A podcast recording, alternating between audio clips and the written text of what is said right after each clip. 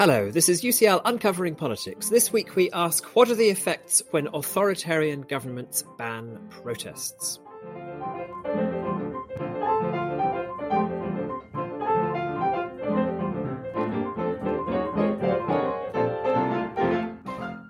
My name is Alan Renwick, and welcome to UCL Uncovering Politics, the podcast of the School of Public Policy and Department of Political Science at University College London.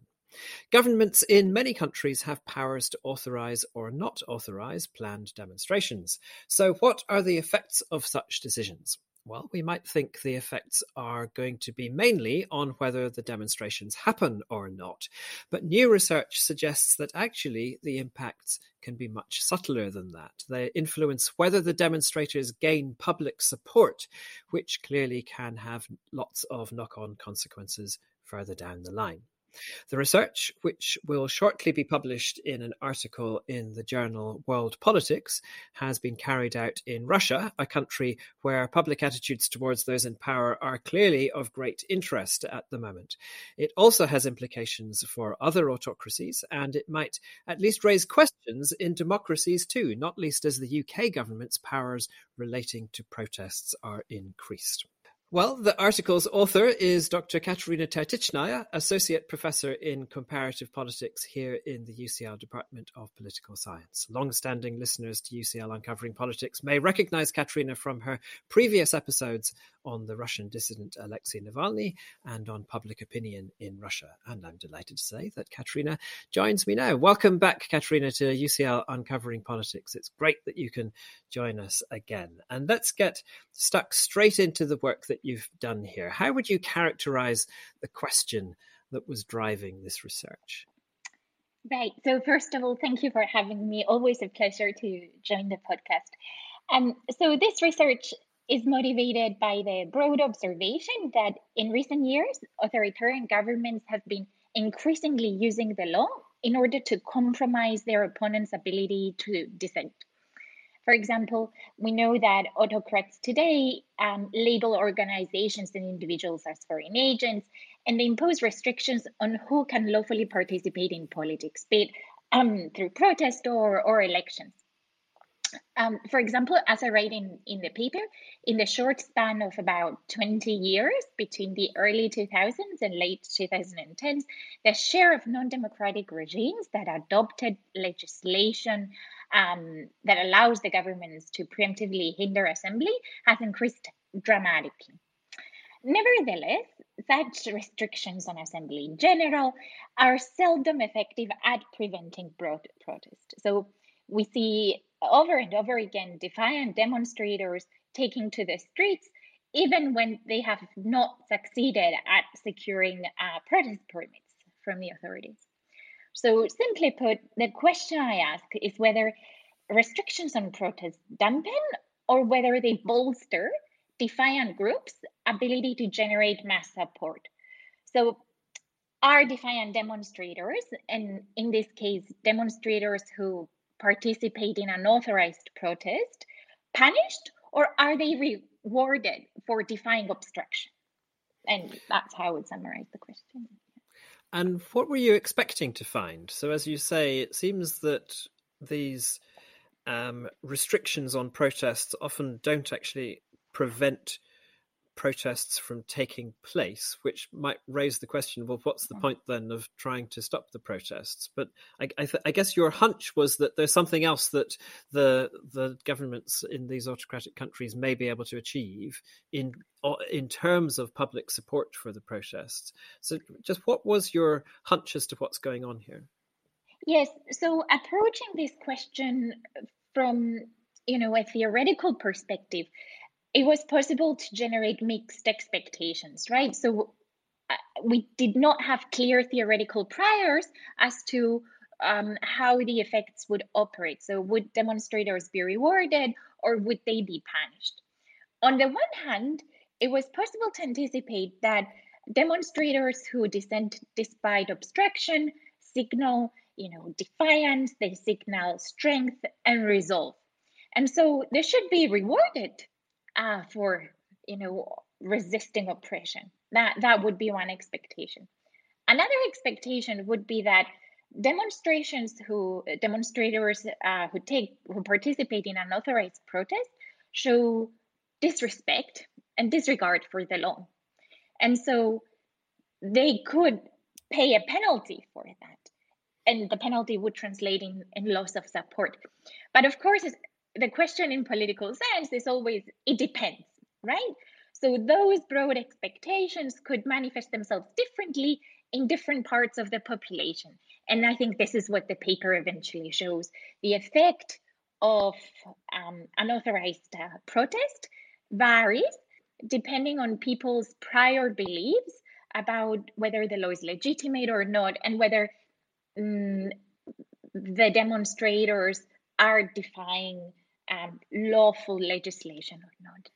Hmm. and we will get into those findings in a little bit. And presumably, one would also expect there to be an effect depending on the media and how the media report uh, on these demonstrations and the actions of the authorities in relation to the demonstrations.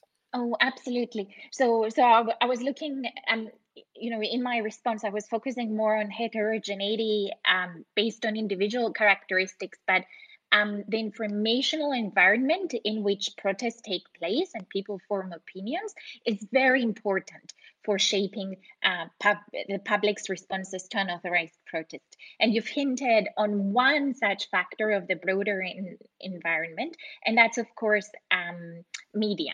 Media freedom and media um, portrayals of demonstrators. Um, the way protests gets framed in, in the press and in the media is one way through which um, people evaluate what has happened in the streets and, and form assessments. And as, as you very rightly note, Alan, um, in non democratic regimes, um, the press is very critical of unauthorized protest, often described as illegal, dangerous, disruptive, and potentially harmful for society. Mm. It's interesting because one might imagine that an authoritarian government banning protests would want to do it kind of quietly and make sure that there was sort of minimum attention being given to this because one might imagine that banning protests might be thought unpopular, that people might be concerned about restrictions on their freedom. But actually, we often, as you say, we see very um, demonstrative media campaigns around showing that this is what they've done and that therefore the demonstrations are illegal because actually that's part of their um, kind of media strategy and strategy for for painting their opponents in a negative light. Yes, so well, you're just um, you know beautifully summarizing what I call the puzzle of publicized preventive repression. As as you say, uh, political science scholarship over the years generates the expectation that when dictators engage in preventive repression, um, they should do so in the dark right? They should not publicize the fact that they are mm, you know repressing their opponents or that they're stifling dissent or restricting people's ability to act precisely because there are reputational costs to pay.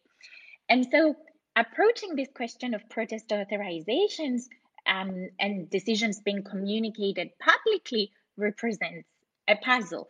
As you say, why is it that contemporary autocrats, not just in Russia, but elsewhere as well, publicize the fact that they have restricted assembly? And not just that, but also publicize their failure to effectively prevent demonstrations. As I write in the paper, you know, the Russian authorities will publicize that upcoming protests are unauthorized by um, various ways. For example, they'll put up street banners, um, they will make you know the announcements in the press they will uh, write about it on social media. And the authorities in hong kong ahead of the anti-ELAB protests they would even stage press conferences to let everybody know that upcoming protests were unauthorized and so they should not participate in them. So that that is very puzzling. If you think that all the authorities want to achieve is to prevent the protest from happening what my research suggests is that sometimes the authorities may actually be very content with the protest going ahead precisely because one of their aims is to shape opinions towards demonstrators, but also towards themselves.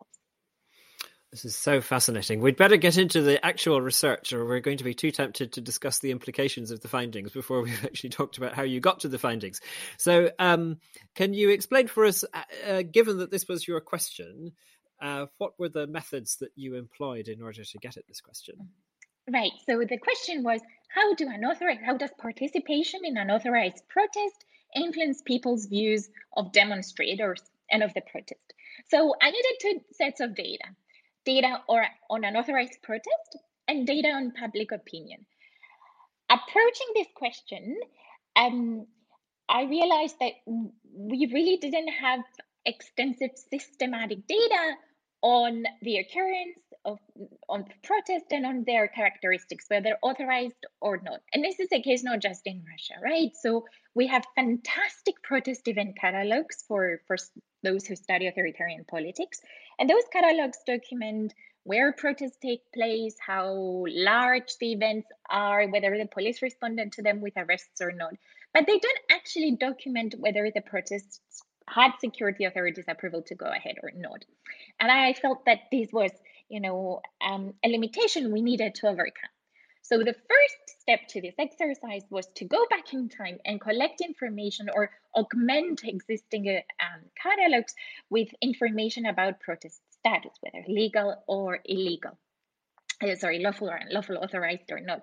And I have to say that um, in doing so, um, it is important to recognize, like in collecting the data, I need to recognize the work that human rights organizations um, and non governmental organizations have done in Russia, trying to collect information on power abuses. Um, OVD Info is one such organization that over the years has tried to collect information on power, like the authorities abusing their power and banning demonstrations. So they're, they're very important. Okay, so data and unauthorized protests collected. The next task was to understand how public opinion engages with the protest.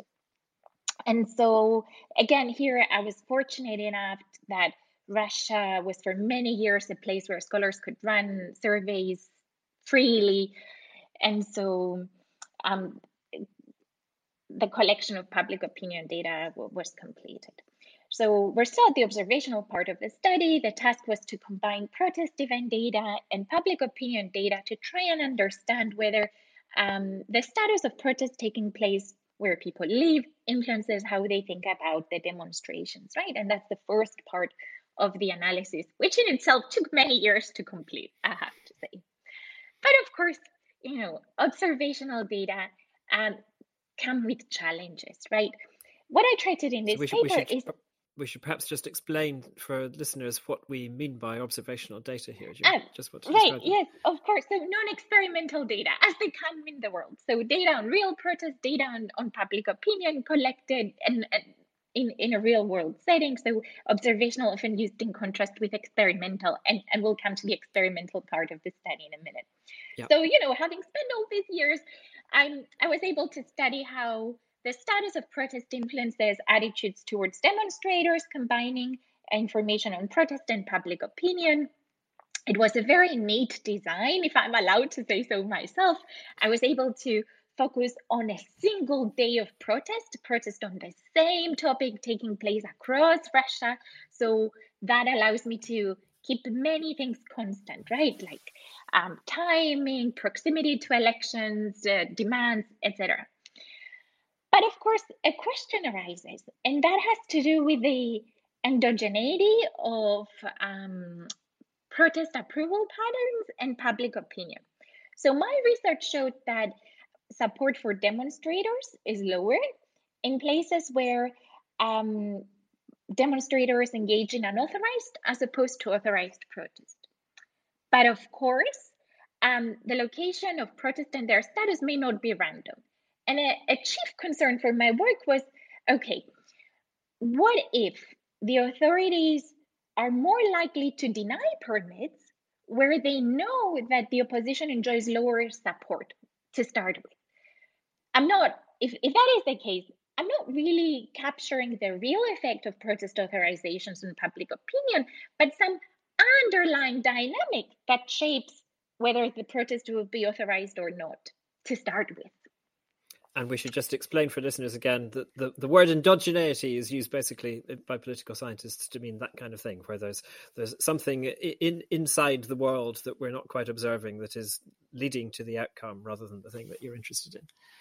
Absolutely, absolutely. So so that that is correct. And in our case, it would be the concern that um, the location of authorized and unauthorized protest does not necessarily shape by shape public opinion, but is itself shaped by how people feel about the opposition. Yep.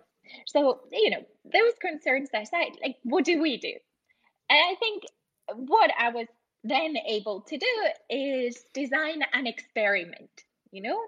And, and an experimental design has many, many, there are many concerns with how we design the experiments, what how we present them to respondents, how valid they are in the real world, but they're very well suited for addressing these concerns that I just discussed because people who participate in surveys can be randomly distributed, randomly allocated into groups, groups that are otherwise similar.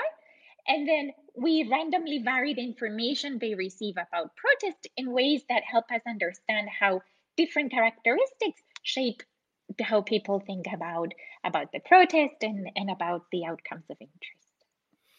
Fantastic. Yeah. So this really is kind of gold standard political science research where you're you're getting the advantages of both observational studies and experimental studies, and you're combining both of these elements uh, in the same paper. So, as you've said, observational study, the problem can often be that we can't be sure that the effect is being produced by the causal process that we imagine is it is being produced by, and the experimental study is a great way of addressing that by just cutting out the possibility that there are any other background factors um, by using randomization in order to remove those. But at the same time, we sometimes have concerns with experimental studies that you're creating a kind of artificial context in in the, the question that you write, the question that you uh, you put to people, rather than having a real world context uh, for for the study. So there can be questions about whether the effect that you find very clearly in the study would exist in the real world. But the fact that you've got the ob- observational study as well just means that you know we, we just have added confidence that there is something very meaningful going on here. Absolutely, beautifully said. so wonderful political science research here. What do you find? Yes, so uh, the findings are um, are as follows. Um, the first thing I find is that, and we hinted to this already, is that support for people who participate in unauthorized protest is lower than support for um, those who participate in protests that have security authorities' approval to go ahead. Um, the experiment actually suggests that the penalty demonstrators pay for participating in unauthorized protest is almost as large in magnitude as the penalty they pay when they engage in violence. And this is very important. However, and I think this is one of the most important findings of, of this work, the effects of protest um, authorizations on public opinion, the effects of unauthorized protest on public opinion, are not homogeneous across the population. They vary. And they, they vary, they differ, depending on what people already think about the law. Right? Because, as I said at the beginning, this is legal repression. The authorities use the law uh, to hinder dissent. So, what I find in Russia is that people who think that the law is legitimate, that the law should be obeyed by protest organizers, protest participants, and everyone really, are the ones who withdraw support from demonstrators when they find out that they have engaged in unlawful acts of dissent. People who challenge the law, people who, you know, think that the law is an instrument of repression, do not withdraw support from demonstrators when they know that demonstrators have engaged in unauthorized as opposed to authorized protest. Mm. Um, and I think this is a very important finding because it also has implications for how far uh, we should anticipate findings to travel beyond Russia, but also within Russia over time. Mm. And you want to develop that thought a little bit further? Uh, just what what are your expectations around the the, the, the, the traveling capacity of, of these findings? Right. So so let's go back to the, the finding about people's beliefs about the law. So we know that in general, you know, going back to David Easton's work, um, legitimacy beliefs, um, such as you know normative support for the law, are changing very slowly, right? As opposed to specific evaluations of how a government may be performing in office, believes that um, you know the law should be obeyed or that normative support for the law is a good thing, are slower to change. However, they're not immutable. They they do shift, and they are themselves be, people's beliefs about this the law endogenous, as, as we discussed, to government action. I guess what my findings suggest is that the more the authorities continue to use the law as an instrument of the of repression, the more the law loses its ability to persuade. People's normative support for the law may erode. And what when this happens, um, these strategies of legal repression will also lose their effectiveness because they're to the extent that they're rooted in people's legal beliefs and normative support for the law.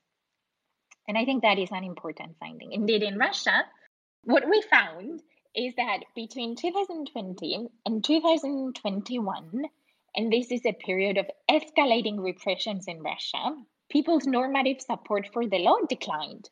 There was a lower share of people, a smaller share of people who thought that the law was legitimate in 2021 than it was in 2020. So I think it is a very interesting question whether um, abuses of power and the use of the law as an instrument of repression will dampen the law's ability to persuade people mm. about the undesirability of so called unlawful tactics. Mm. So, your expectation would be that if you were to repeat this kind of study today in Russia, uh, then the findings might be rather different. Russia today is a very different country to the to Russia in even 2021 or 2020.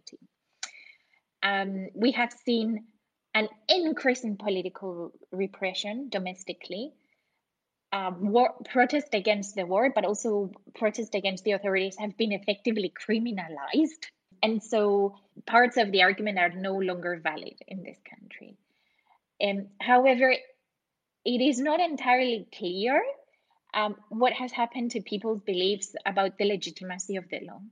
It is possible that abuses of power have negatively impacted uh, support for the law and the authorities, but it's also possible that the, the dynamics of growing propaganda, increased patriotism have um, prevented support for the law from eroding. Um, and we have no way of knowing and unless we go in the field.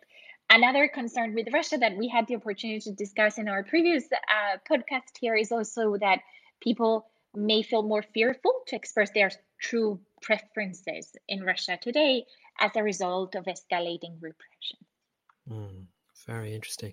And I was interested by what you said there about draw, drawing on David Easton's work going back decades in, in political science about the kind of dynamics of perceptions of legitimacy and how perceptions of the legitimacy of the state and the law do update, but update quite slowly, which might suggest that if you have a context where abuses of power are increasing, then uh, essentially there's a lag in how public opinion responds to that. And there's a period when, you know, in a sense, the state doesn't deserve the degree of support that it is getting from the public, but it is nevertheless still getting a significant level of support, which I guess potentially kind of creates a window of opportunity for those in power to engage in greater repression and not get blamed for it if you like and therefore they can they can entrench themselves in power by by using this this window as as public opinion is gradually updating is that a fair characterization yes yes of course there will there is naturally a lag but I think that's why protest is so important um, mm. in, in authoritarian regimes, and, and that's why they're so worthy of study, right?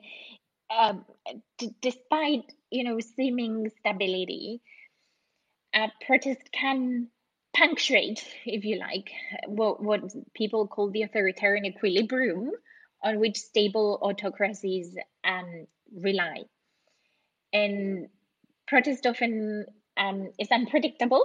Their occurrence um, cannot be predicted by scholars, but they are very powerful in revealing information about power, like the authorities' abuses of power, about how widespread discontent is in society, and and how easily you know stability could unravel. But to go back to your point, absolutely. Um, normative, as David Easton uh, calls it, normative support for the authorities and the law changes very little or much lower than specific support. And of course, what autocrats like Vladimir Putin try to do is really equate themselves um, and their administrations with the regime, right? So um, the leader and and and the political system need to be almost, um, you know, fused a, a single entity so that withdrawing support from the leader is a very consequential act. Hmm. And what should we think about how the findings of this research travel to other countries? So you've already mentioned that the there was a particular context in Russia that made this research very relevant, where you have essentially an autocratic setting, but one in which protest is still possible. There is some space for dissent, but that that space has really now ended. So, presumably, we're looking here in this research in thinking about how it travels elsewhere, also to countries that are in that kind of middle zone, if you like, where they're they're not they're not fully democratic, but also they're not so autocratic that dissent is just not possible at all. Right. So um, there, there are a few questions here that, that we need to address. I think what underpins the argument is this assumption that for protest authorizations to convey a helpful signal about the quality of the groups that descend despite obstruction, they need to be perceived as, to the extent possible, random. What I mean by that is that when the authorities, as you say, always deny protest authorizations and defiant groups always defend, then failure to authorize a protest does not, does not really convey any information about the groups. It does not allow differentiation amongst them. Um, the authorities are repressive, that's it. And the groups who participate in dissent have no other choice but to protest despite repression. Um, contrast that to a context where the authorities always grant permits and groups always protest. Again, no information about the, the quality of the groups or whether they respect the law or, or not. Um, authoritarian governments and, and, and the type of updating that underlines the argument, as you say, may be more applicable in contexts where the authorities authorize some protests yet ban others and that allows some uncertainty to be maintained right so um, this mixing and matching of strategies also allows those in power to claim that look opportunities to protest remain available to the opposition. And if certain opposition groups choose to participate in protest without um, authorization they do that for their own reasons. They aim to maximize disruption. They aim to maximize media coverage. So that that maintains um, some some plausibility to to their argument. Um, failure to issue authorizations and participation in unauthorized protest may not be, you know, helpful. May not help, may convey helpful information about groups in electoral autocracies that are more repressive, like for example Bahrain, Kazakhstan, Belarus, or even China, where only pro government protests are allowed and activists are routinely prevented from, from attending meetings. Um, and we also know, besides that, faced with the impossibility of obtaining protest permits, protest organizers in these regimes bypass the authorization protest all together and participate in an authorized protest. And as I say in the paper, staging an authorized protest in these settings may not be seen as a strategy that organizers choose in order to maximize disruption, but, but truly as the only avenue that is available for those groups in order to express their grievances. I, I do not anticipate um, findings to travel in those settings. Mm, yeah. Okay. I suspect some listeners might be wondering about how desirable it is to conduct research like this. Uh, it, it might be thought that you're kind of giving hints to authoritarian rulers as to how they can best advance their own power. Um, how would you respond to that? Yes, I think that that is a great question and one that all scholars of authoritarian politics must address uh, before embarking on any kind of research. What I would like my work to do, both through the paper that we're discussing today, the, the grant that supports it, and indeed today's podcast, is to raise awareness um, of the many ways in which authoritarian governments use the law to stifle dissent. I think doing so is important because legal strategies of repression, like the ones reviewed um, today, are truly insidious. Autocrats pass legislation that um, stifles dissent, um, they ban protest, and, and there's very little outcry. Um, or there, there is less outcry comparatively than when they um, they arrest individuals who, who protest, for example. We need better data. We need good evidence um, on how protest authorizations are used, on when the autocrats ban protest. And we need those to, you know, feed to non-governmental organizations, um, you know, organizations that monitor civic space developments so that they can, you know, rely on them to, to make a, a concrete and compelling case of, of how abusive these regimes are. And I would even go a step further and I would say questions about respect for human rights, the right to assembly and expression need to be part of, you know, conversations with these governments at, you know, at an international level, at an intergovernmental level. These questions need to be brought up. I would say this is directly relevant for how we study these regimes. The, the project also suggests that, you know, the effectiveness of preventive repression is contingent on people's beliefs about the law. If anything, the work suggests that the more the authorities abuse the law, the less convincing they, they will be to, to their own populations. Uh, findings also show very clearly that engaging in, in preventive repression dampens support for the authorities who, who do so, and it also dampens the credibility of the law. But more broadly, I would say it is important to engage in questions that inform and improve our understanding of authoritarian politics and making sure that findings reach the appropriate audiences um, is the task of, of researchers. Hmm, yeah, no, I'm sure you're right. It's a really important point, really, really important point. Um, final question. I'm, i mentioned at the start that the UK has been introducing new legislation that is uh, increasingly restrictive of protest. Now, clearly, your research was on Russia, a very, very different context, uh, and there's presumably no direct read across. But are, do you have any reflections on uh, what we see in the UK at the moment, uh, based on your research and your experience of the Russian case? Yes. So again, I would like to start by saying I am not an expert on, you know, in democratic politics, um, but I think developments in the UK are a cause for concern. I think the Public Order Act and and especially the serious disruption preventive uh, prevention orders um, have the potential to significantly limit the freedom of, of demonstrators. For example, by allowing courts to prevent individuals from attending protests at all, even before those those take place or even before organization has started.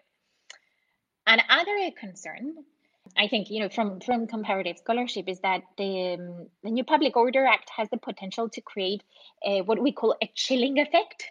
So impacting not only those targeted by it, but all potential demonstrators from taking to the streets because of, of fears or concerns about the kinds of violent protest policing that it, it makes possible. And, and of course, you know, we've seen this time and time again in, in authoritarian politics. Vague provisions um, allow those in power, you know, be, be it the police or the authorities, um, great discretion when it comes to defining what constitutes potentially disruptive protesting. And, and I think those, those those are important things to keep in mind.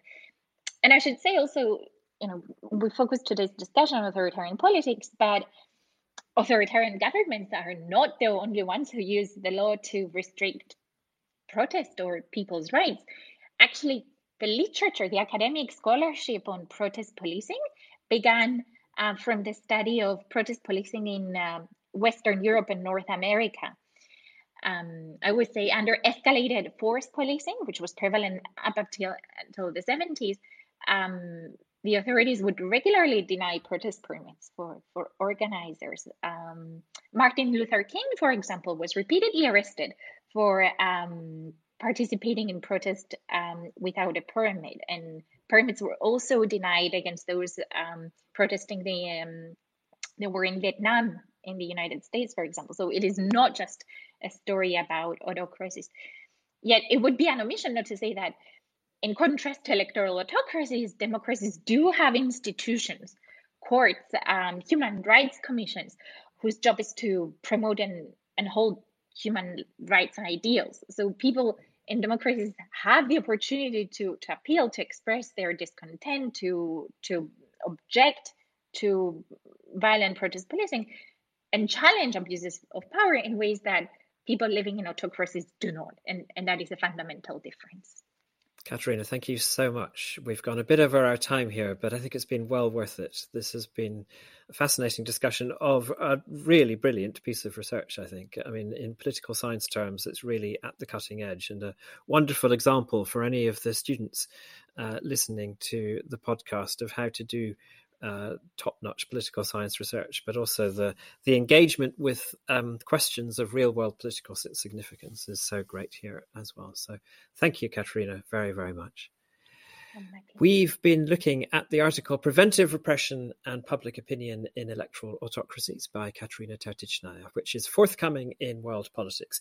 Given that the article is still forthcoming, we can't link to it in the show notes as we usually do, but listeners will be able to look out for it very soon. And I should say the reason we haven't waited for the article to come out before doing this episode is that very sadly for all of us here, uh, Katerina will be moving on from UCL after the summer to take up a wonderful new post at the University of Oxford. Uh, of there. I'll try that again.